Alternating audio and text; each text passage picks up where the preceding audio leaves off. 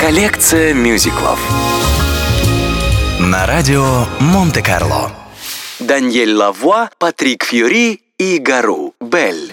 Мюзикл, основанный на романе французского писателя Виктора Гюго «Собор Парижской Богоматери», стартовал в Париже в 1998 году. Из всех композиций постановки легендарная песня «Бель» была написана самой первой. При этом композитор Рикардо Качанте писал Бель специально для себя, мечтая исполнить роль Квазимоды, которую в итоге отдали молодому актеру Пьеру Горану. Бель провела 33 недели на первом месте чартов Франции и в итоге была признана лучшей французской песней 50-летия.